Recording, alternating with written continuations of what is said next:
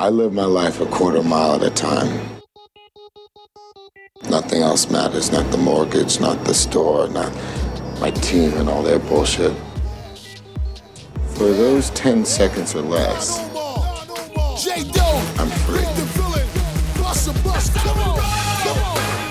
On your mark. Get set.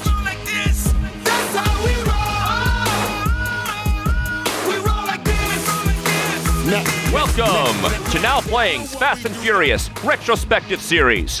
It's gonna be an all time of the night. Bet you're gonna enjoy this.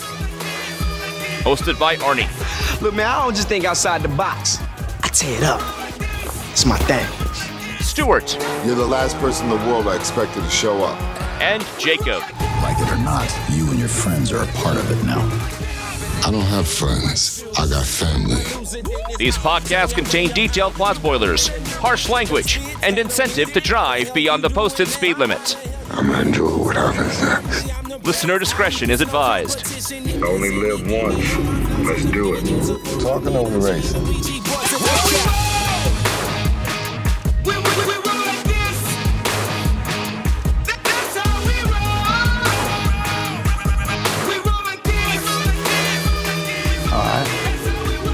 Let's race. Today we're discussing Fast Five, or as I like to call it, Diesel's Eleven. There really are eleven by the time the movie's done. Do the math. Yeah, like what's the five? Yeah, there, there's a lot of them. Starring Vin Diesel, Paul Walker, Jordana Brewster, Tyrese Gibson. He's back! Chris Ludacris Bridges, Matt Schultz, Sung Kang, Dwayne The Rock Johnson, Gal Gadot, Elsa Pataki, Tego Calderon, and Don Omar, directed by Justin Lin. This is the Now Playing co-host that always has his funderwear on, Arnie. Stewart in L A. Give me the damn veggies. This is Jacob.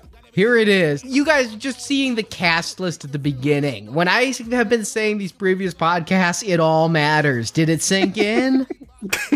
I can't believe. Well, yes, they bring characters back. We'll discuss if you actually have to watch some of those films we didn't recommend, but characters do return. You were right. They, they do, yes. Uh, the, the heavens opened up. God came down. It was incredible. Yes, it all makes it worth it. I, definitely, Artie. I, I didn't say they were all good. I just said they all mattered. uh, okay. This was really a change in direction for this franchise and not one the producers wanted. This was Justin Lin back for his third Fast and Furious film and basically saying, what if we didn't make a Fast and Furious film? And the producers kept showing up like, this isn't a Fast and Furious film. And Justin's like, yeah, and maybe we're going to just make a good action film instead. There's only one race in this whole movie. And we don't really even see much of it. Yeah, it is a surprise how much they've changed up the formula here. That I'll give you. I was surprised at how this backed away from what I thought a Fast and Furious movie would be. And I'm glad to see we still have that crime element, but I was really dreading seven bad Point Break ripoffs where they're going to have to fit in a, a crime and a drag race every time. So it's a welcome change for me. I, I do think Lin, he was having some fun by totally skipping the drag races in this film. Yeah, it kind of plays with audience expectations in a way. You get the booty shorts, but no race. Booty shorts. This is in Brazil. It is in Brazil. Yes. One of the many surprises here. Yeah, there's no booty shorts. There's dresses that stop at the waist. That is true. They're like, yes, they're just half naked. Yeah, on the commentary, he's like, you know, there's no place in the world where car guys hang out with hot models, but it's what they want to see. Two different versions. I went unrated for my maiden voyage. I don't know what I got other than a couple neck snapping shots and some people being gunned down violently. I'm not sure how much more I got than the regular theatrical version, but I went all out. You got one extra scene. Just one. The main difference is the level of violence. Yeah. This is Universal's biggest franchise. They demanded P G thirteen. In the, what they call extended edition, it's really the unrated cut. There's a lot more blood, louder bone-crunching noises, yes, a few yes. extra punches, a few extra gunshots, that kind of thing. There's only one extra scene that really isn't necessary. It's Tej starting to talk about the safe cracking. That's the only additional scene in it. The rest, just a matter of if you want P G thirteen violence or R-rated C G I blood. Well, I do remember that scene, so I guess I saw the unrated extended cut as well, which did surprise me. I, I didn't realize that's what I was watching. I did think they were getting away with a bit too much for a P G thirteen film, but I guess I was watching the R-rated cut. I watched both, one with commentary, one without, and honestly, the differences are so minimal. I have no recommendation. You're getting well-serviced with the theatrical version, I'll say that. But are we well-serviced with the plot, Arnie? Get them started, we'll uh, rev the engines and get into this. Following the jailbreak of Vin Diesel's muscle-bound anti-hero Dominic Toretto, ex-F B I agent Brian O'Connor, played again by Paul Walker, and his girlfriend Mia Toretto, Dom's sister and Brian's girlfriend, played by Jordana Brewster, are on the run in Rio. There, ironically, they're seeking sanctuary with Vince. Remember Vince from part one? Yeah, he's been hitting the rice and beans since then. He certainly has. I didn't recognize him, but they kept calling him Vince, so I'm like, oh, that must be the jerk from part one. Yeah, the guy from two different Blade movies. He's the one who hated Brian the most in that first movie. Well, Vince has a job that can get them some quick money, stealing cars off a train. These race cars were impounded by the American D E A, and Brian agrees, and at the last minute, Dom shows up to join the party. But some other members of the crew go rogue, trying to steal a specific car and shoot the D E A agents. It turns out Vince was hired to get the cars by Rio's biggest drug lord, Hernan Reyes. In the car was a G P S programmed to all the drug lord's cash drops, and he needs that back. Now that Dom, Brian, and Mia have it, Reyes is out to kill them all and get his chip. But also on their tail is diplomatic security service agent Luke Hobbs, played by a newcomer, Dwayne "The Rock" Johnson. Now that Dom and company are accused of killing D E A agents, the feds really want to get them back, so they send this muscle-bound rule breaker to catch them. But Dom and Brian have to stop running because Mia is pregnant. Blum, blum, blum, blum, blum. I gotta cue the Spanish guitar anytime Mia comes in. Blum, blum, blum, blum, blum. So instead, they hatch a plan to rob the drug lord of his one hundred million dollars. But to do that, they need help. So they reach into the previous movies and bring back, from part two, Tyrese Gibson as Roman Pierce and Ludacris as Tej Parker. From part three, Han Sol-O, I kid you not, his, that's his name. Wow. It's Seoul, like Korea, and then hyphen O. Maybe that's just his gang name. Played by Sung Kang. From part four, Giselle Yashar, played by Gal Gadot, and Leo and Santos, the comic relief you didn't know you needed from that film. Were those the two driving with Mia and Brian at the end of four? Yep. Okay, I, yeah, I miss them every time. The group scare Reyes into consolidating all of his money in one vault, and then a wild, destructive chase through Rio happens. Dom and his crew get the money, and for helping bringing down the drug lord that killed his agents, Hobbs gives Dom twenty-four hours to run. So Dom's crew scatter with eleven million each, and Brian and Dom hit the roads one last time to see who is the fastest as credits roll. To a stinger scene that we will talk about, but not right now. I told you it was coming back. Yes, but someone else came back that I was not prepared for. So many people came back from this. Vince from part one.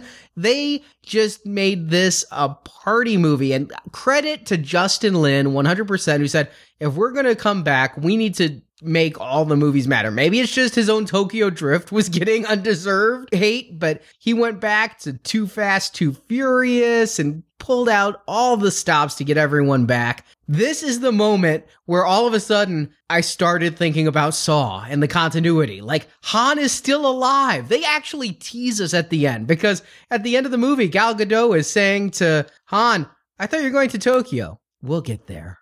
Yeah, they said he was going to Tokyo in the last one. I guess that film hasn't happened yet. Or he did go to Tokyo and faked his own death. I'm not convinced. You know, in this world, who's really dead? I mean, people die, they come back. Uh, I don't know. Nobody is more immortal than Vin Diesel's Charger. I have now named it Kenny. Because in every movie, they kill Kenny, and in the next episode, it's back like nothing happened. I was wondering, is that the same car every time? Maybe he just has a thing for Chargers, and he's buying a new one every time. But. No, it is the same one. He even refers to it. As Mia calls it the curse. It's his dad's car. Yeah, it's his dad's car. I guess that's why he keeps it around. Yeah, so every time I'm going to see that smashed up, because The Rock takes it on this one, I'm like, oh my God, you killed Kenny!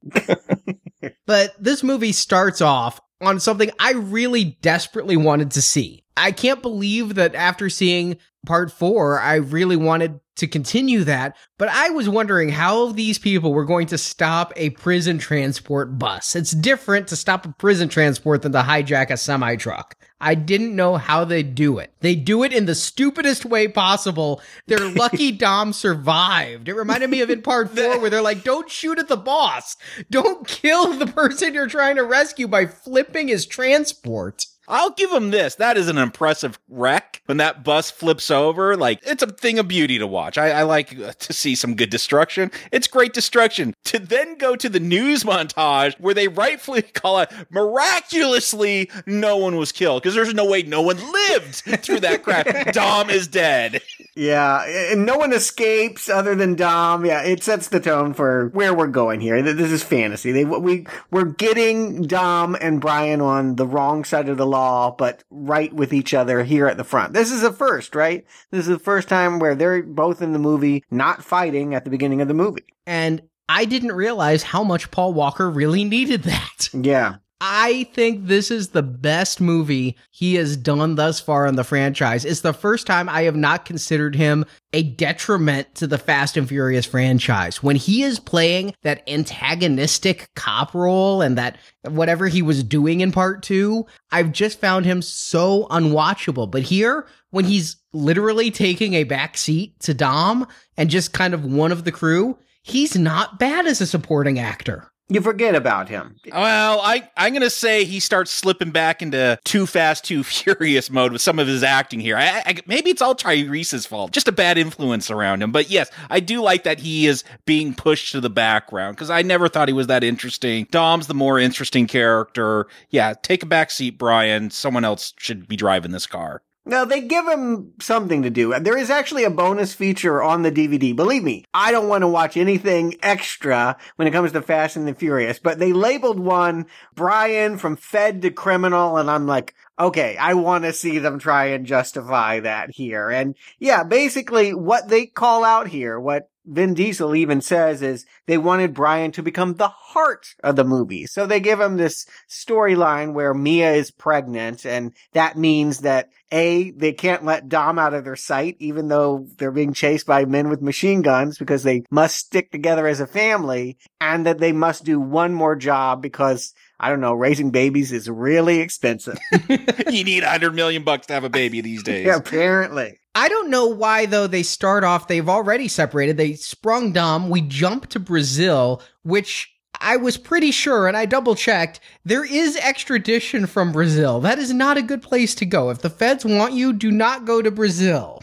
That's why Mia's looking at the magazine and picking out places where there is no extradition. I did like that. that like, there's not a whole lot of logic here, but that was a one little detail I enjoyed, that she wants to go to a place where they can't be sent back to the U S Well, they maybe shouldn't be there, but Universal has already been to the favelas of Brazil in Incredible Hulk, and it doesn't surprise me that they'd come back for this. It's a great atmosphere. It's an incredible city to shoot an action film in. They might have had some leftover sets, too, but I- I'm heartened by the movie taking place in Rio. I think, yeah, it has a real sense of character. It- it's a part of this movie. Yeah, there were a lot of things going on in Brazil at the time. A lot of movies. I think, didn't Bourne go down there, or one action film other than Hulk? Yeah, there's some other action film down there. It might have been Bourne. But they only did a few external shots in Rio. Most of this was done in either Puerto Rico or Atlanta. Yeah, I, I did. I did see that in the credits. Thank you, Atlanta. I'm like, Atlanta? All the interiors were in Atlanta. But it's convincing. We can agree. Wh- wherever they shot it, I get the real flavor of Rio here in the movie. Felt like going home. What can I say? Yeah, it was nice that we have a sense of place. We started that with Tokyo. We went down for, to Mexico for a little while. Now we're even further south. I am going to credit that. I liked when they went to Tokyo and explored that culture. I like that they're in Brazil and really exploring that one. That said, it's a stereotype of Brazil that the entire police force of Rio, Rio is a huge city. I mean, we're not talking a little area. We're talking a major city. The biggest tourist destination is completely run by a single drug lord. Every cop but one is corrupt. Yeah, it's not exactly a progressive look at Brazil. It's not entirely inaccurate. It's kind of known for dirty politics, though. That's why my father left.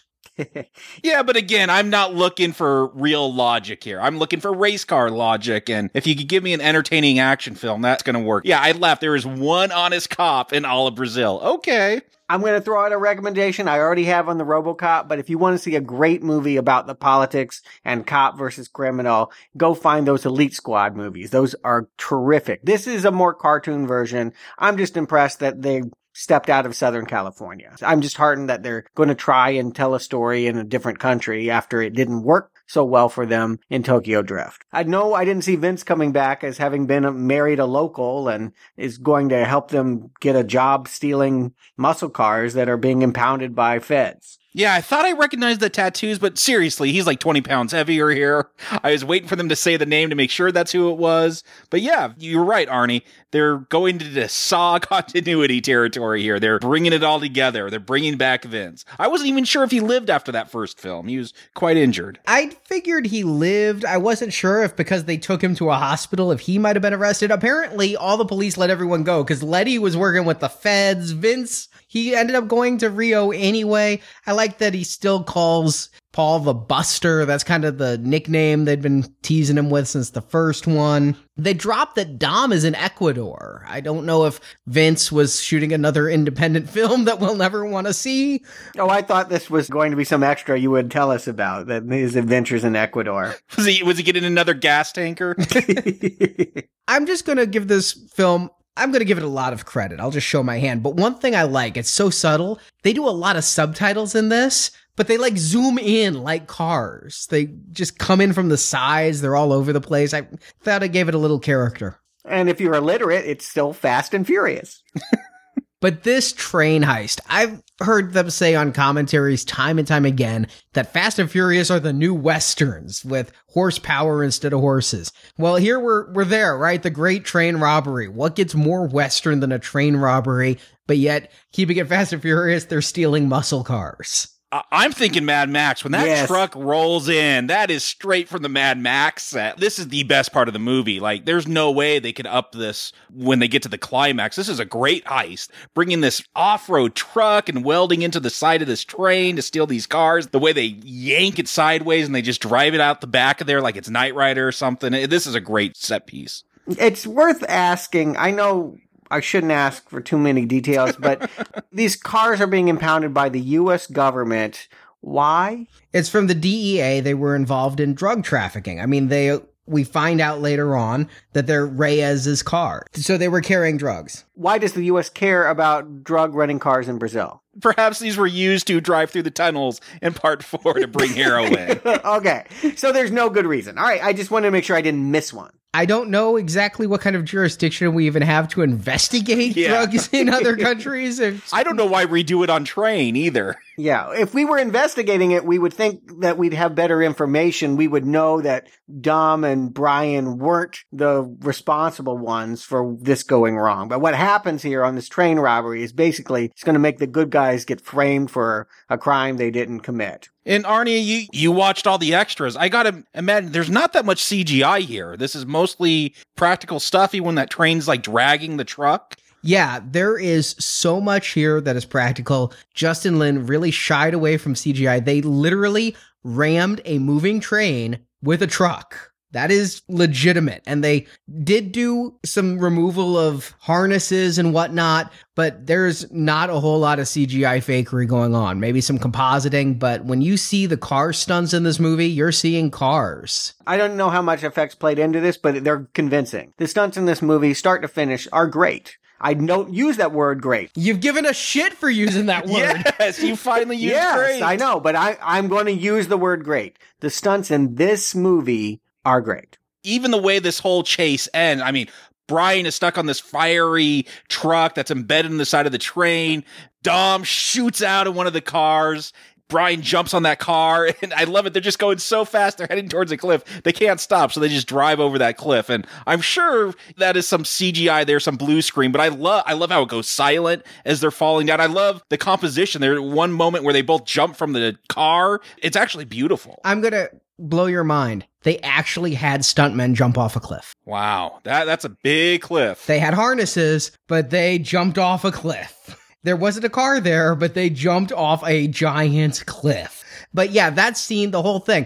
I couldn't believe it when Dom is beating up one of the drug guys and throws him off the train and kills him. I mean, he throws him into a guardrail. This scene just keeps escalating. And then you see Dom driving the car and you're like, oh, he's going to get Brian before the cliff and they're going to veer away in the nick of time. I didn't remember. I haven't seen this movie since theaters that they went over that cliff. And I'm like, well, obviously they're going to live. I know they're in the sequels, but damn, that is just unexpected, and the big explosion behind them. I agree, Stewart. Great. Yeah, no, there's no complaints on any action scene in this movie. Honestly, the, the stunts are always very impressive, always eye-catching. The plot, well, let's try and follow this. They do live, of course, and then they resurface. There are gunmen waiting for them, and we're going to find out what?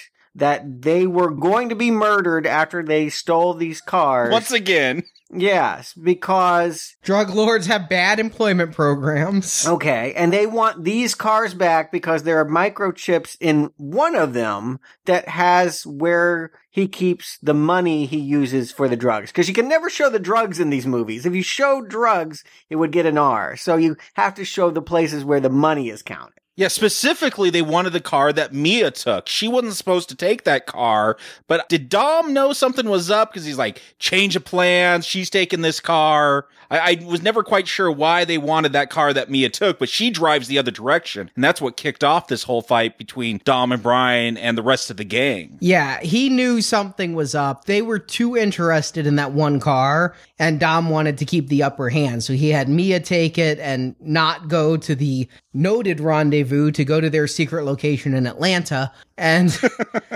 all they needed, though, was that chip. And why did they need that chip? I mean, on the one hand, I'm like, does Reyes not know where his own money is? If they, if anyone were to find that chip, uh, it really doesn't tell them anything. And even if it did, you'd have moved the cash houses so that they were somewhere else by the time the feds came running. It's a silly plot contrivance. I want to point out this plot is no better than any of the previous ones, but it's certainly a lot more fun and engaging because the action is so much better. Yeah, I had to rewind because you've got that scene like out of a Lethal Weapon film where Dom and Brian are chained up by the drug lords and about to be killed. And Reyes is there, all his men are there. And then like the next scene, they're meeting up with Mia. And I'm like, I know that Dom grabbed somebody with his big muscular thighs, but how the hell did he get out of that? I'm kind of glad they just skipped past it, just like the opening jail bus scene. It, it give us a little bit, yeah, because it just seems so cliche to be chained up and then they beat some guys up and get free. I feel like a lot of this great action piece with this train, a lot of this plot, I'm just like, I don't really get what's going on. I don't know why they want this chip. I get what's on the chip. I get what they're going to do once they figure out what the chip is. I don't know how we get to that point, but I've enjoyed the action to get there. And what they needed to do, if Brian is not going to antagonize Dom, is they need to establish someone that will. And I would say they found someone much better at it than Brian ever could be. The Rock. Now, this was a part, he is basically playing a U S Marshal going after fugitives. They wrote this for Tommy Lee Jones. Oh, come on. Oh, wow, come on. He already played this part. They couldn't have written it for him. It is The Fugitive's Tommy Lee Jones Oscar-winning part. And the fun of this, though, having The Rock do it, it becomes a wrestling match. I mean, you got Vin Diesel, a big guy, muscular. I don't want to see him going up against an old man. Give him someone that's physically threatening. Give him The Rock. Rock is scarier, quite honestly. Just sizing them up one-to-one, Rock is taller. He looks bigger, too. I couldn't believe it when he was announced in this film, to be perfectly honest. I didn't know why he'd do it. Now, I think of The Rock as a much bigger star than when I look up his IMDb page and see what it is. Yeah, why do you think he's too good for this? The Tooth Fairy, The Mummy Returns, Scorpion King, whatever that one was. I've only seen one movie with him in it. It's Michael Bay, Pain and Gain. And that was my first exposure to him. I did find The Rock to be a very charismatic performer. It got me over a hump. Before, I just thought he was an Arnold ripoff. And afterwards, I thought, oh, Arnold should be so good. He wishes he has the charisma of this guy. You didn't see him in Be Cool? No. Oh, I would have figured you saw that. I know you like Get Shorty. I do like Get Shorty. I also read the reviews for Be Cool. And they were warranted reviews. I did see that. That was one of my first experiences with him. It was the Saturday Night Live that really won me over. I don't usually like wrestlers who become actors. No? They usually don't become actors. They may be in movies, but they usually don't yes. act. I've seen Mister Nanny. But yeah, when I look at his resume of Southland Tales. Oh, God, I did see that. I repressed it. The follow-up to Donnie Darko, yeah. Oh, oh, and wow. Doom. Doom, that's right. So when I look at that and I all of a sudden realize he's probably more famous for wrestling than movies, he may have needed Fast Five as much as Fast Five really needed him. I agree with you, Stewart. Now that Paul Walker's a bad guy, you need to have a hero cop to root for, and The Rock is so much better in that role. I don't know that I like that he's quite such a rule breaker, and we'll talk about some of the stuff he does. in the movie, but man, you can't get somebody more charismatic. And the fist fight, I mean, you get two big muscle-bound guys. It's like if Arnold and Stallone had teamed up in the eighties instead of recently. That's what I think you get here. Yeah, but this is better acted than they could ever do. Yeah, again, you're naming people that I'm not big fans of. Here, I think Vin and The Rock have more charisma than a lot of those eighties action heroes that we're always told were so great back in the day. But actually, when you look at their films, they weren't. And, you know, I'll give credit to the script. Like, yeah, The Rock does something with these lines. These are B-movie lines, but he brings charisma to them. When he's asked, do you want the bad news or the good news? And he's like, you know, I like my dessert first. Give me the damn veggies. Like, he makes those lines work. I don't think he has quite the sense of humor that I would expect that you would later have, but being the tough cop here, yes, he makes these lines work in a B-movie kind of way. Yeah, he's over the top and ridiculous, and Tommy Lee Jones has nothing to worry about. Uh, about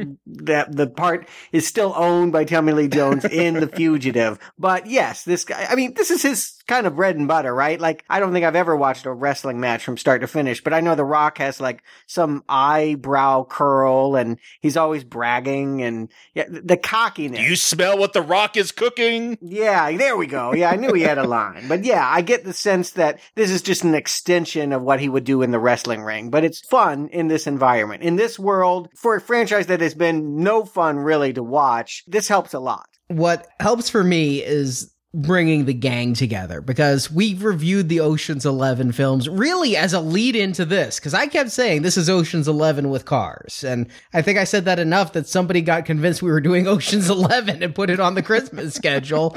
But the whole plot contrivance, I think if you look at the narrative, we're watching a soap opera. Mia is pregnant. We thought he was dead. You know, there's a lot of this going on, but they decide to stay and pull a heist, and they pull a team together just like the first scenes in Ocean's Eleven. I'm really happy to see these people back, and sometimes I don't even realize how much I'm happy to see them. Like Tyrese, who knew that I actually wanted Roman Pierce in another movie? But I like him here.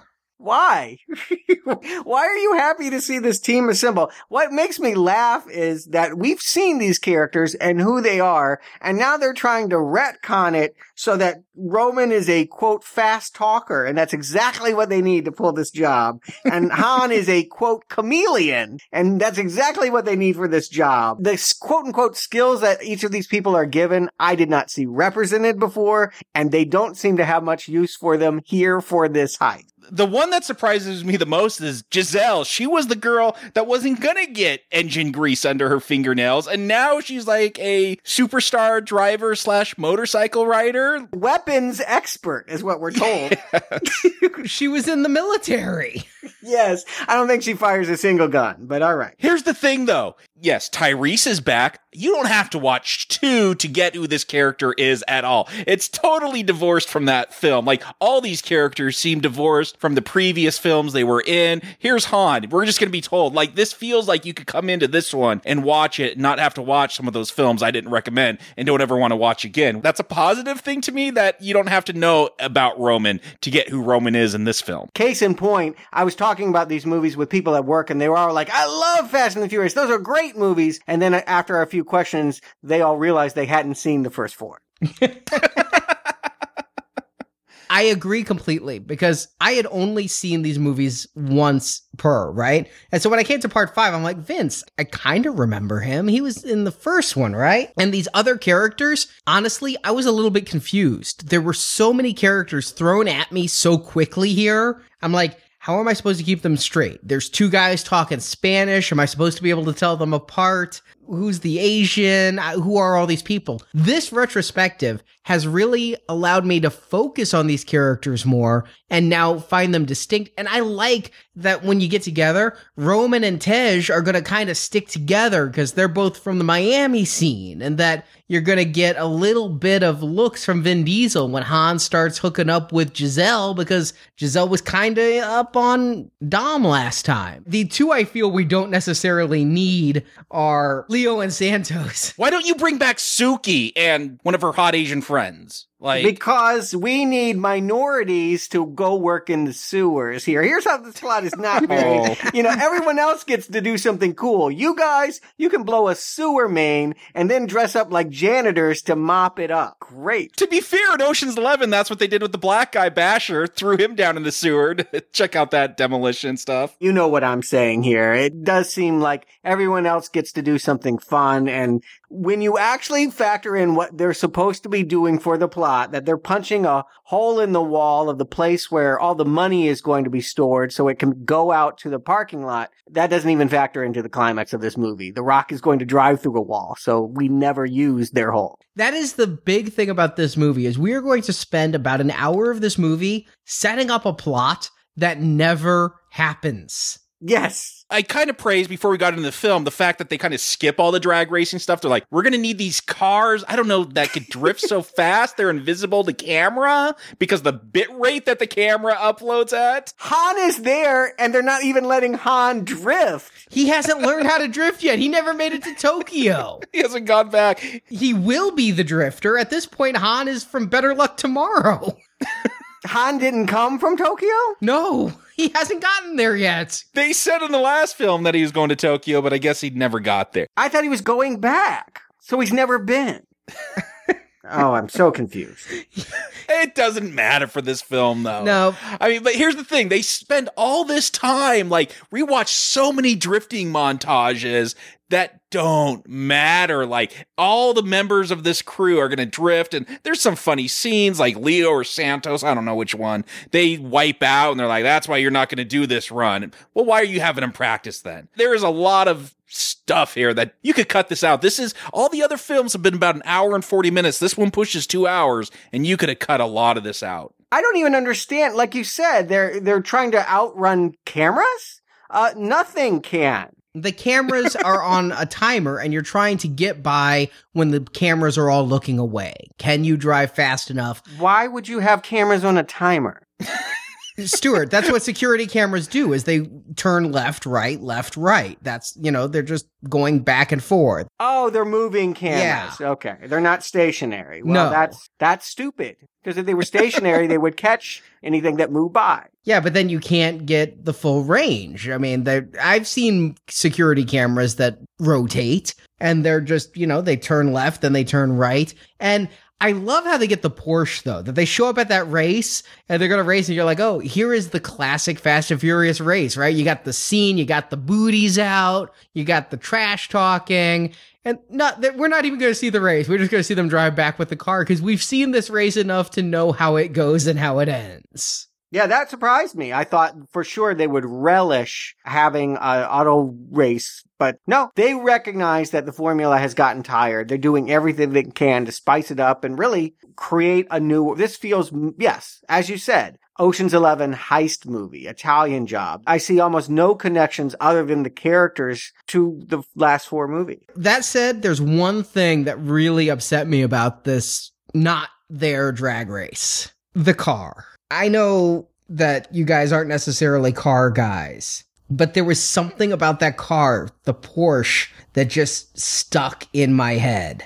It's a Porsche nine ninety-six G T three. Oh, of course. And in that bonus feature you saw, Stewart, Paul Walker talked about that car and how happy he was to drive that car and how he owned one of those cars and they were a little tricky to drive, being rear-wheel oh, drive. No. And yeah. Oh, Is that no. what he wrecked in? It was a Porsche of that line, the G T line, oh, man. that he died in. And there I'm watching his bonus feature talk about how it's a really hard car to learn to drive, but once you learn, it's really very fast, powerful car. And oh man, my stomach dropped. This is the first film I've really liked him in, and is he's driving the car that's like the one he'd die in. That's that was horrible. In that very same segment, he literally says, quote, "I come from a world where I'm a weekend racer." Oh.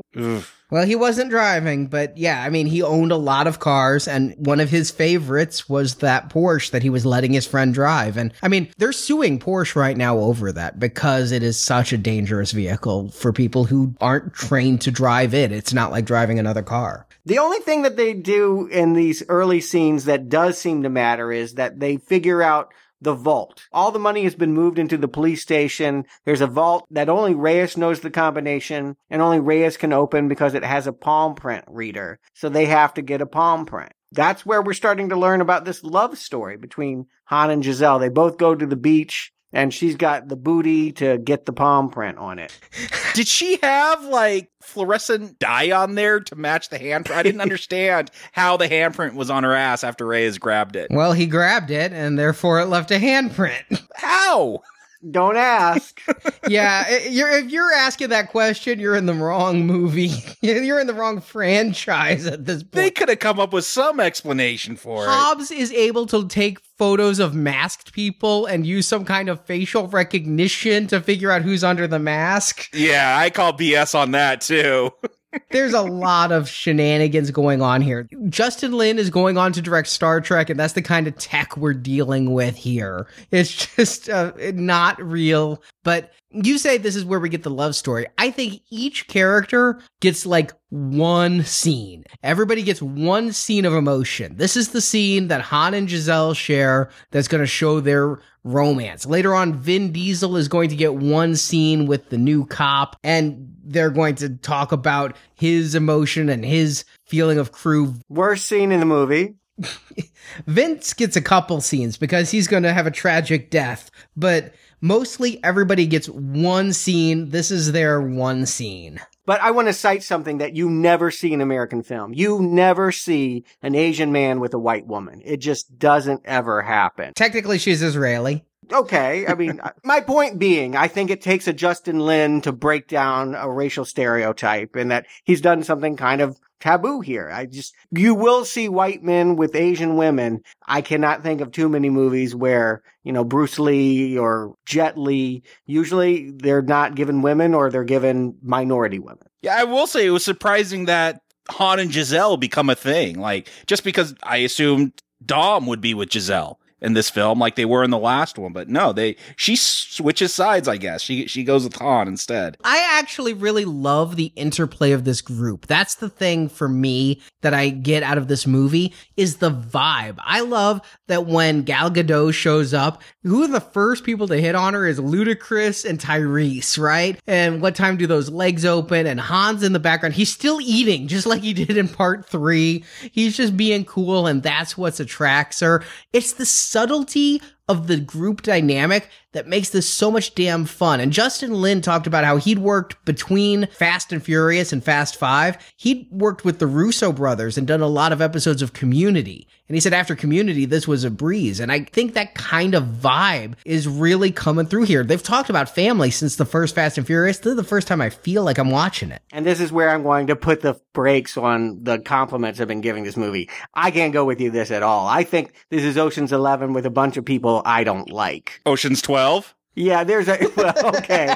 No, but I like most of those people. I just didn't like what they were given. But no, these are charmless. Even people I used to like, like Ludacris, have been diminished severely here. I don't think that this is a fun team. Like, having seen the Ocean movies so recently, by stark contrast, it's actually painful to watch this wannabe play acting. Well, I don't think it's painful. It is no Ocean's Eleven. I mean, you get this moment between Dom and Brian where Dom's like, I remember everything about my father. And Brian's like, I don't remember anything about my dad. You also don't remember how to act all of a sudden. Yeah, that's because he's dumb, not because he was an absentee. Yeah.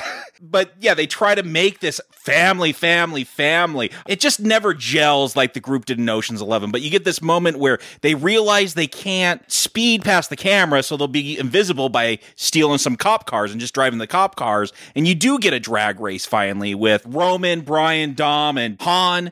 And yeah, they do it for a million bucks. And I like that that's, uh, you know, there's some fun banter back and forth. But I do like that it's a character building moment. Brian finally wins, but they all know Dom pulled that break at the last second because Brian's going to be the father now. And so he he needs that extra million bucks for that baby. Not a million, extra three million, a million apiece. Oh, it is a million. Okay. So that's like twenty-three million total when you take his cut and Mia's cut and that three million. I, but I like that they use that for a character moment. I wish that banter was better. I wish it was sharper. It's not clicking like a good team movie can, but it's, it's better than what I've seen. I'll give it that. And I think because I've been more into these movies than you have, I gel with the vibe of these movies more. I'm into the soundtracks more. I'm into the cars more. I think, honestly, the mean average of this crew is equal to the mean average of Ocean's Eleven for me. And I know you're going to give me some shit about that, but I don't like the old men of Ocean's Eleven all that much. I don't necessarily, and I especially think in the sequels they were underserved. I think Leo and Santos are just as good as the two brothers in the Ocean's film. I think, no. Yeah, I think Giselle is more useful than Julia Roberts was oh, in Ocean's Twelve. that, uh, that, that is not a, uh, you're not going out on a limb there. That's unfair, yeah. There's no Nobody with the highs of George Clooney and Brad Pitt. There's no one with the highs of a Bernie Mac, and Bernie Mac only got a couple great scenes. Han is the Bernie Mac of this crew. I, I'd say they average out the same. I'm loving the banter. It's my favorite scenes is when they're all together or they're acting as a crew. In the individual scenes, they're touching moment scenes. I'm kind of clock watching a little bit. That do you remember your father scene? That to me is the worst scene of the film, not the Yeah, it's bad. Yeah. But when they're together, they're giving each other shit. They're just kind of riffing on each other back and forth. I honestly believe these people like each other. I actually believe they're having fun on set, and that fun is coming through to me. I get that, and that makes it better as a vibe than we've had on many of these sets. My problem is you're telling me this is a heist movie where everyone is bringing a unique skill, and I'm seeing no one with any real skills or that anything that they're doing is being put to good use. They basically can steal cars and drive cars, and now we're being told that they're techies and weapon experts and that they need all of these things that they end up not using. They need the techie. They buy a giant safe, the same model, kind of like Ocean's Eleven. They recreated the vault in that film. So Tej has some time to figure out how to hotwire it and fake that handprint. But where are all the guns? I, I guess they rob one of the safe houses at the beginning of this whole heist. They rob one safe house and they burn up money and they tell Reyes, we're coming for you, which causes Reyes to consolidate all his cash. So I guess that's why they needed some arms. I love it that the D E A has the chip with all the locations. Oh, that's fine. We're going to leave the money. And then they set fire to one bundle. Okay, let's move it all to the safe where we could have moved it when the D E A had the chip and stopped this entire plot from ever occurring. They didn't have the chip, though. They didn't know where all the safe houses were. Yeah. Even Reyes. He obviously did. He never gets the chip back. That's true. He moves all the money afterwards anyway. He's got guards guarding women who are wearing nothing but bras and panties to count money. So they have... It's Brazil! They have nowhere to stash the cash, I'm guessing. But... Yeah, he knows where the money is. He didn't want the D E A to. I don't know why he didn't just... I guess it interrupts his operation. He's now making less because they're not counting more money or something. But it's not explained. It's not supposed to be. It is what it is. I like that when they can't beat the cameras, their thought is, let's get cars that just don't look suspicious. And they're going to get four police cars so that they can open the safe and just dump the money into four police cars and drive away with it. They never do that. Yeah. But that's the plan. Thank you for taking the words from my mouth. It's yes, that'd be great if they actually, that was a plot that was followed. But basically what we find out is that Reyes gets wind of all this and basically stations every cop in Brazil outside the safe house so they're not able to get inside. And then, of course, on the other side, we have The Rock, Hobbs, who is, with the help of a local female cop, the only oddest cop in Brazil. Yes. Figured out where they're located and arrested them already. Yeah, and that gets, oh, I love this fight between The Rock and Vin. I just do, because I gotta figure there's some egos at play. They did not get into it in the bonus features much. Vin's like, well, I'm the producer of this film, so I'm gonna let The Rock go first so that it's for the better of the film. But the way it starts with The Rock driving his big truck and crushing Kenny, and then... the big fist fight where they go through wall after wall, and it's so macho. Like, Hobbs's crew is all there, and Hobbs is like, no, let me punch him out. And they even do a callback to the first one. I mean, Vin kind of wins the fight. He grabs a wrench, and what did he go to jail for before hijacking semis? It was beating up the man who killed his father with a wrench, and they have that subtle callback, because they never talk about him beating up somebody with a wrench in this one. No, they drop a line. They call it out that he beat someone up. But I do like that moment, though, that, yeah, he picks up that monkey wrench, and, of course, I know he's not going to kill Hobbs with it, but this has been a brutal fight, and I like how you see Dom lose control. Like, you could see, oh, okay, this is when his father died, this is how he just lost it and beat the crap out of that guy. It's a good fight. I, I'm not going to compliment the dramatics and histrionics they're putting in here. It's what you'd expect in an action scene, but it plays to their characters. And I like that Dom wins, but it doesn't change the fact that they're still going to jail because Mia doesn't want him to repeat history and use that wrench to maim The Rock. Of course, there's like twenty guns trained on him at that moment. So had he, he would just be dead. There was no winning there.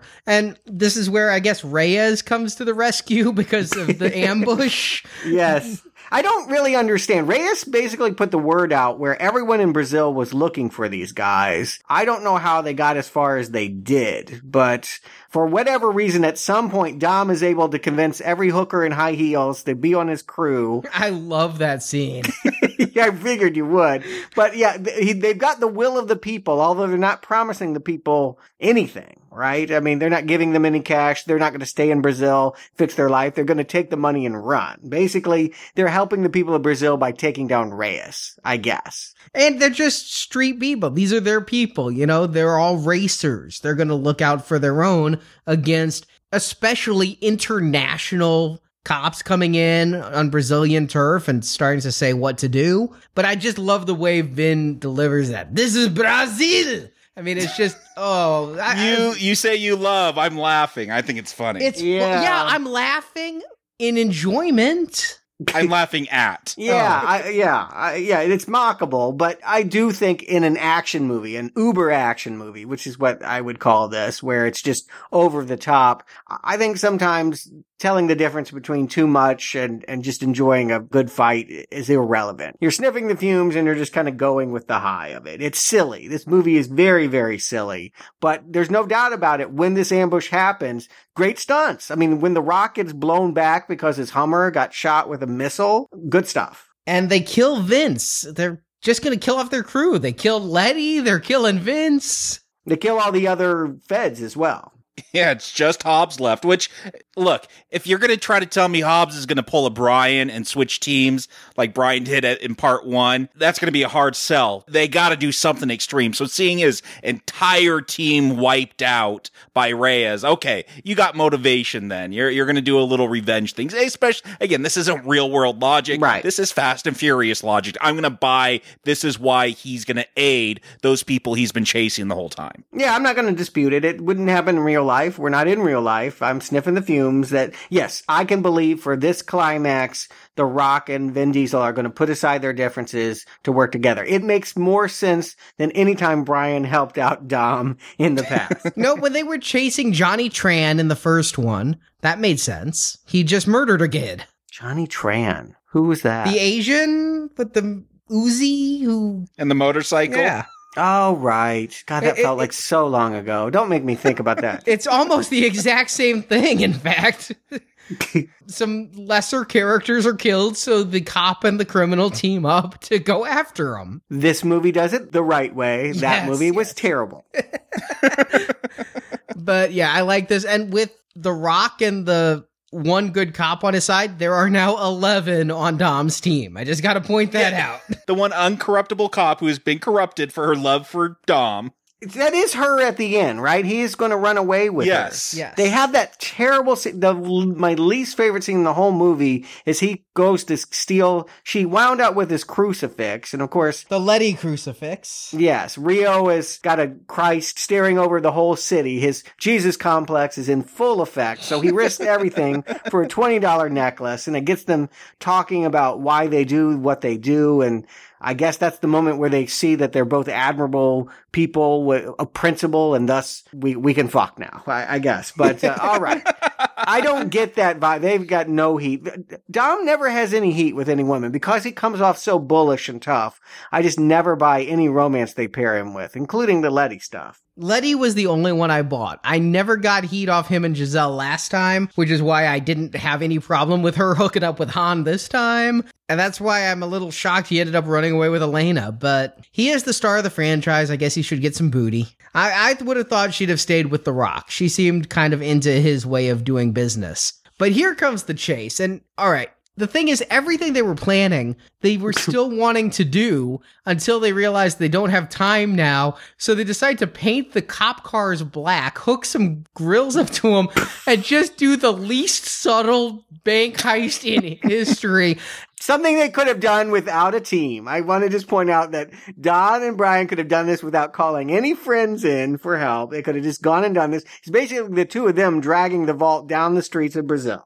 And I don't even know how you pull a vault out of a wall and drag it around with cop cars. I didn't even realize those were just the cop cars painted black. I just, I thought they were cars that they won in some race they didn't show us. In this version of Brazil, they all drive Dodge Chargers. But look, this, this is ridiculous. They're driving around, pulling this safe. There's going to be a lot of stuff going through this town. I got to figure this is all just a C G I safe following behind these cars. And but you'd I- be wrong. Well, really? Really. Okay. Even when it crashes through a building, that is a practical safe prop crashing through a set. It looks great. Yeah. They have like four different safes they used for different shots. Now, some of them are self-driving safes, but yeah, this is all practical stuff. And it's so much fun. The wanton destruction. I haven't had this much fun with cars being smashed since Beverly Hills Cop. Well, I do love when finally Dom just goes at it solo and he's pulling that safe, taking out Reyes, his gang, one car at a time with that safe. I mean, that I could tell they use some real practical effects. Again, when they smash cars, it looks beautiful in this film. And they smashed over two hundred in this climax. Wow, okay. I kind of like them taking down trees. I'm not normally for that. I mean, but, but yeah, that was fun. Deforestation. You're pro deforestation. Okay. I am if it's Vin Diesel driving the set. I just love when Mia's like, I'm getting some weird things. Did you guys take out a bank? I mean, it, should, it is funny. I do love that they take out a bank with a bank safe. Yeah, l- real fun chases. It, normally the parts of the movie where I tune out in an action movie I'm not feeling, I'm like, oh yeah, chase, chase, chase, chase, chase. This one is hooking me. Every time we're doing stunts, great. Every time we're seeing the team banter, not great. But yeah, I got no complaints with this climax other than the ridiculous Jesus complex that makes Dom cut Brian loose to be like, no, I gotta do it on my own. I'm like, didn't you just promise Vince you were gonna take care of his kid? Like, is Brian gonna do that? Like, he didn't like Vince. I, whatever. Yeah, but you know what? Brian's going to be raising Dom's nephew or niece. I guess we don't know the sex of the baby. So I, I, I get that. He's like, go take care of my sister. I'll do this dangerous part. Yeah, but I'm telling you, he just promised his best friend who died in his arms that he was going to take care of his kid. He's dead. You can break that promise. He's dead. Eyes on Nico for the next few minutes. Yeah, that's... I think the taking care of Nico wasn't that he'd actually be there, but that Nico would get a big share. Because he does end up fleeing Rio, but leaving his namesake a lot of money. That's true. And they they have already pulled, we don't see it until after this climax has happened, but they have already pulled the switcheroo. They have the money. Straight out of Ocean's Eleven again. No, no, yeah. no, no. This is straight out of Ocean's Twelve, because there's no way you could guess what they were actually going to do. Like, I don't know, unless I missed some plot point about a garbage can. Again, Leo and Santos, they're running the garbage truck and they're going to put the real safe in there and switch safes. Garbage truck, E O eleven. It's the powers we've been promised. Chameleon. You didn't see Han coming in there. It was such a chameleon act. And then Roman is some shit talking over the C B. See, it's, they did need those guys. It, it could have only been this team.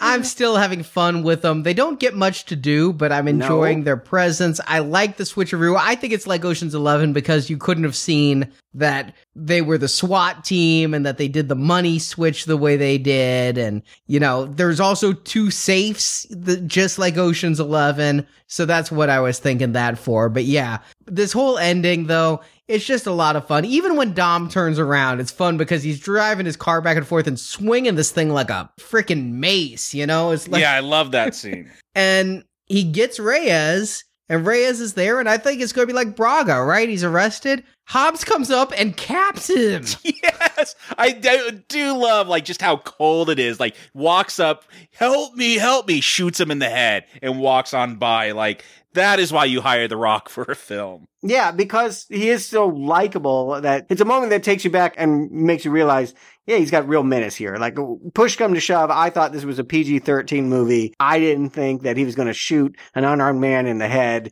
But yeah, we were ready to accept him to do that because, keep in mind, this man is responsible for killing everyone on his team. I was wondering if that would be a leap too far for you guys, because you guys sometimes have a problem with that kind of thing. And I'm like, I was shocked that he did it. We have morals? Is that what you're saying? I'm saying... Thank I, you.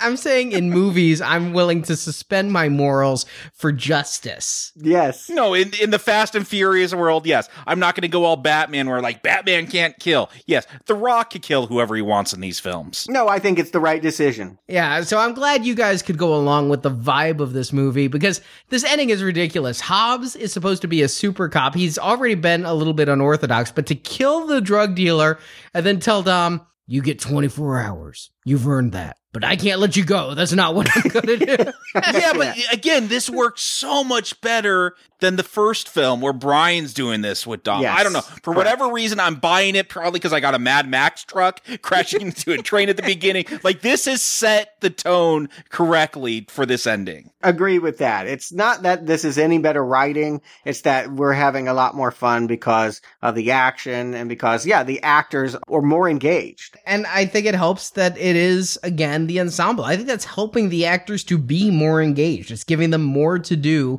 than just play off the same old dynamic we've seen before. I will say one of my favorite scenes, talking about this ensemble cast, one of my favorite scenes, oddly enough, has Tyrese Gibson in it. it. It's, you know, we kind of get this montage, what they're doing with the money, and Roman drives up to Tej. Tej just wanted to open a honest garage, the only place where you could get an honest oil change. His place in Florida was so much aw- more awesome.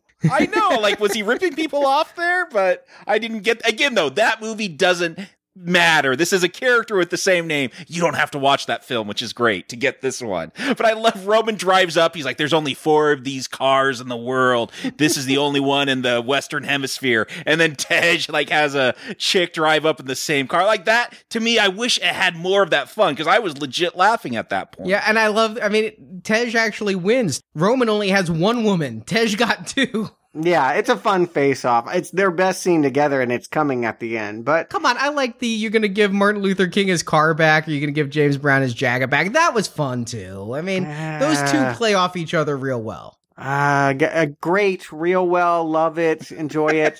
Everything you're saying is like at twenty percent of where I'm at. The funny thing about Tyrese is on one of the bonus features, he's like, well, me and Vin in the same film could be awkward because it's like he left the band. He basically is calling himself Sammy Hagar and Vin is David Lee Roth. And now how's it going to work with the two of them singing together? But I never got that Tyrese was as important as he thinks he was. Agreed. And what is everyone going to do now? I remember, remember, this is one last job. I know there's two more sequels. They have all this money. Uh, they're all going off to have happy lives, except Han, who's going to be killed. Someday, but he's not going to Tokyo yet because he knows bad things happen there. But yeah, I mean, it seems to me like we're ending on a beach, and that is Nieves, right? That is the honest cop. She yes. decided to not be honest and leave the force. No, she is honest, but she can't be an honest cop on a corrupt force, and she can be an honest cop on Vin Diesel's crotch. Well, she's sa- shacking up with a criminal, but all right. But he's a righteous criminal. What has he really he's done? Jesus. Yes, what, where would this be going without this mid-credit scene? Why would they have to come back for one more job? Eva yep. Mendes returns. Out of all the returns, I couldn't believe that she came back. This is the one that blew my mind. Okay, Tyrese, yeah, sure, whatever. Han, of course, he was real good. He's been one of my favorite characters. But Eva Mendes, like that's... Wow, that blew my mind to see her. That leaves only Suki from part two to come back, and then we'd have the entire reunion.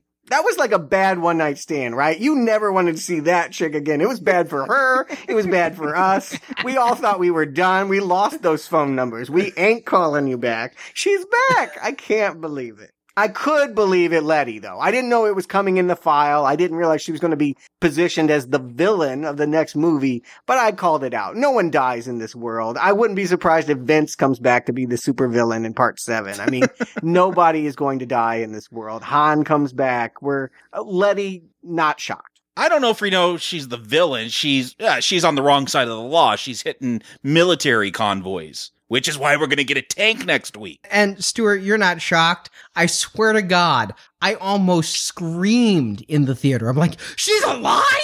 Oh my fucking God, we need to do a retro. She's coming back. Oh my God, I can't wait for part six. Oh my God, Letty's back. You have yeah. no idea how I flipped my shit. I hadn't been that excited since Sam Jackson showed up in fucking Iron Man.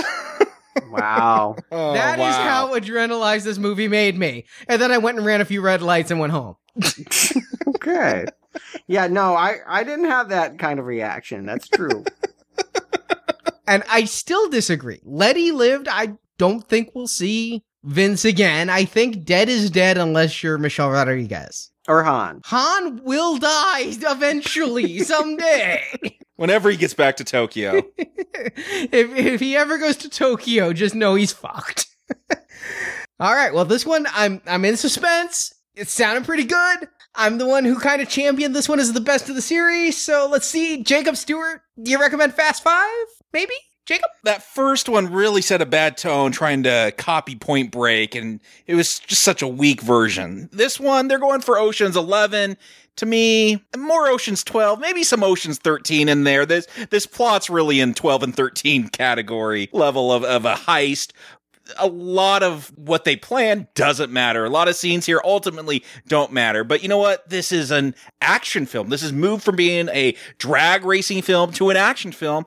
And yeah, it's a pretty good action film. That train heist alone at the beginning. Wow. Recommend it just for that action sequence. And yeah, the stuff at the safe at the end is fun. Whenever there's action going on, I'm, I'm enjoying this. Some of the talk back and forth with this team. it's all right. This team never, again, it's more Livingston for me than some of the better players in the Oceans team. They don't have quite the charisma, but adding The Rock, Dwayne Johnson really helped. So yeah, a pretty good action movie, and I recommend it. Stewart. Yeah, I think we're still suffering from some of the things that have been plaguing this series from the get-go, which is that we have unlikable people taking way too much screen time. I mean, we're still dealing with Brian and Mia, and I'm coming around on Dom. I can see a little bit more charisma. I think Vin is the best he's been, but by and large, I'm not in love with this team. But there is no doubt this is a very confidently made heist film with a nice Rio flair. The stunts, the tactile stunts. That is the green arrow for this. Best of the series? Well, sure. I mean, this has not been a great series. I mean, part three was a guilty pleasure, but yeah, this is clearly the best of the Fast and the Furious so far. But how does it compare with the Ocean series? I think it's worth comparing it against that. This is nothing on Ocean's Eleven. Honest God, they're not even close. If you want a great heist, that George Clooney Ocean's Eleven, it's where it's at. Ocean's thirteen is a better movie than this movie is. But it's, mm. it is. But mm. Ocean's thirteen had wit. This one has stunts. But there's no doubt about it. It's a green arrow. It's better than Ocean's twelve and probably the best we're going to get. So yeah, why not be generous and give it a go? And I, of course, recommend this. I have nothing but praise for it. I will agree that overall it's lesser than Ocean's Eleven. Ocean's Eleven is just such a party movie for me. But to me, I sometimes like genre mashups. You know, when you see something like the one that's coming to mind is the Star Wars novel Death Troopers, where it's zombies in the Star Wars universe. Okay, it's not the greatest idea in the world. Marvel zombies, for that matter. It's not exactly original to throw zombies in a universe, but I want to see where that story goes. So to tell me we're going to tell Ocean's Eleven and do it with the Fast and Furious gang, on paper, that sounds patently ridiculous. But what I think it comes down to is, yeah, I've never really cared for Brian as a cop, even when he's kind of a cop who's trying to decide how good a cop he is. The Brian-Mia romance has always been okay for me, but never anything to come back to. And even Vin Diesel, an actor who I claim to like, the more I watch him, the more I'm like, maybe, maybe I don't. Maybe I just think I like him, and then I see him in his movies. But I like this dynamic. I think having all these other people around allows for varied dynamics, and we're not focused every scene, because Fast and Furious, to me, every scene with Vin Diesel is like the scenes we don't like, where he's either with Elena or he's with Brian talking about fatherhood and responsibility. No, Vin, just go punch people. Get in a fight with The Rock? Abso-fucking-lutely. Yes, give me that. That's what I want from Vin Diesel. I think that giving other people their moments to shine and have jokes just keeps this one light, fluffy. I'm along for the ride. I'm hitting the button for the nos. I'm just having fun. It's a strong recommend from me. And my memory is it is the best of the series, which does mean next one's a step down. I do kind of consider this the anti-Star Trek, where I really like the odd installments, and the even ones I feel are more shaky. But who knows? I've only seen the sixth one once, and I'm very much looking forward to going back and giving it another go. Yeah, and I'm excited for next week, because that's the one that made me ever want to even consider watching these films. A tank and a Mad Max rig.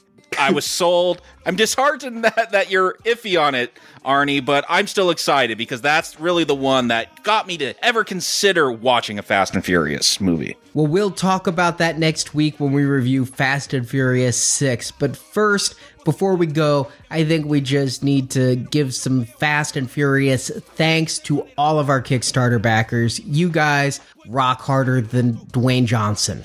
I, I like him even more than that. And I like Dwayne Johnson. But yes, this has been an incredible Kickstarter campaign. There are no roadblocks in our way at this point. Ironically, because Dwayne played Roadblock in G I. Joe. I'm sure Stewart knew that. Yeah, I, I wasn't making a pun. I don't even know what that is. But yeah, we can do the book the way that we want to, because you guys turned out big donations and small donations. It all added up. Thanks to each and every person that clicked the link, that was able to give whatever they had to give. We are going to make the best product we can for you. Yeah, I, I I don't even know what to say at this point. I I, I was truly speechless. I, I was dumb mute when I saw what our listeners, what our fans ended up doing to help bring this book to life. It, it's just simply amazing. I agree completely. I mean, Stewart's known me since I was a very young child, and one of my dreams since single-digit age has been to write a book, and you guys have made that possible now. I'm excited. I'm jumping into it feet first. We're already written a lot of reviews for this. We are going to make sure that we deliver the best book we can, and every penny that was pledged is going into this book, and we're going to try to deliver a gorgeous, beautiful book. So thank you so much. You won't hear us talk about it again unless you were a backer for, until the book is done, and then we'll start talking about it again. But backers, keep track of the updates through Kickstarter. We're going to keep you in the loop as we take this from concept to printed page.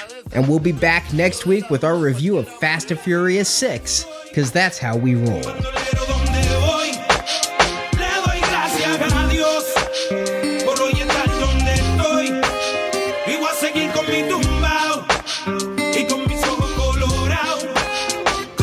Thank you for the gathering of friends.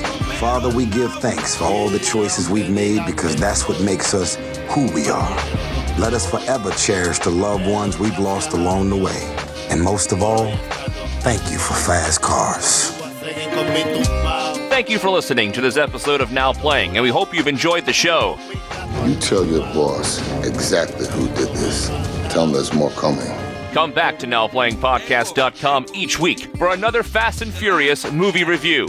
You gotta get out of here. I ain't running anymore. Also at now playing podcast dot com, you can find more movie reviews, including Pitch Black, Rambo, RoboCop, The Avengers, and hundreds more. You say what? This just went from Mission Impossible to Mission and freaking Sanity. While at now playing podcast dot com, be sure to join our forums where you can discuss this review with other listeners. You're in. There's always room for family. You can also follow Now Playing on Facebook, Twitter, and Google Plus, where we post announcements of new episodes and where the hosts post movie mini-reviews. Like a whole lot of vaginal activity to me. Links to our social media pages are at now playing podcast dot com. One nice ride. See exclusive videos and interviews on the Now Playing Podcast YouTube channel. You can find the link on our homepage. I'll see you soon, Toretto. Forward to a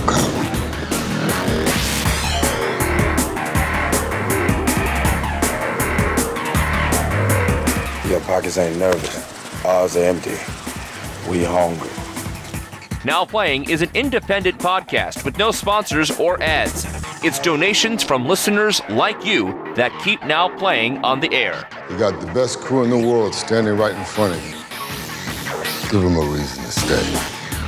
You can give money by clicking the support link at the top of now playing podcast dot com. You don't realize how much you appreciate something until somebody takes it away.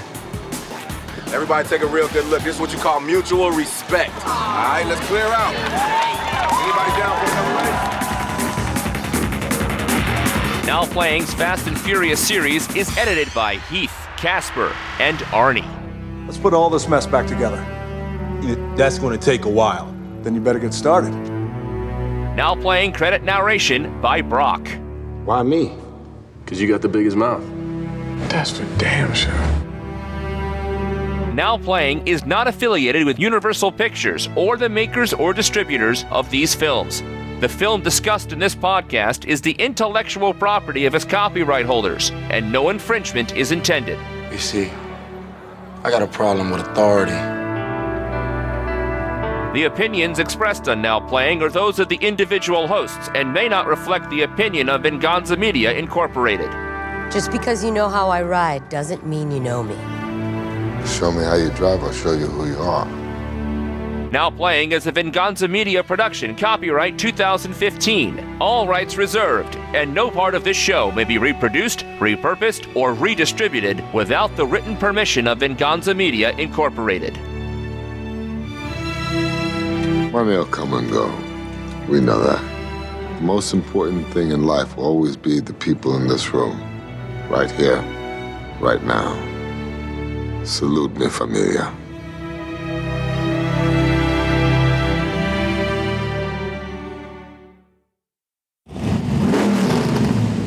But they labeled one Brian from F B I to... What was it called? Hold on. Yeah, I watched it, but I can't remember the fucking name. No, I got it written down. I watched all three. I watched The Rock's. I watched yeah. Vin Diesel's. So we'll be back next week with Fast and Furious six, because that's how we roll. Oh, yeah. That was the song. So let me uh, go through all of them. So we'll be back next week with Too Fast, Too Furious, because that's how we roll. So we'll be back next week with the Fast and the Furious Tokyo Drift, because that's how we roll. So we'll be back next week with Fast and Furious, because that's how we roll.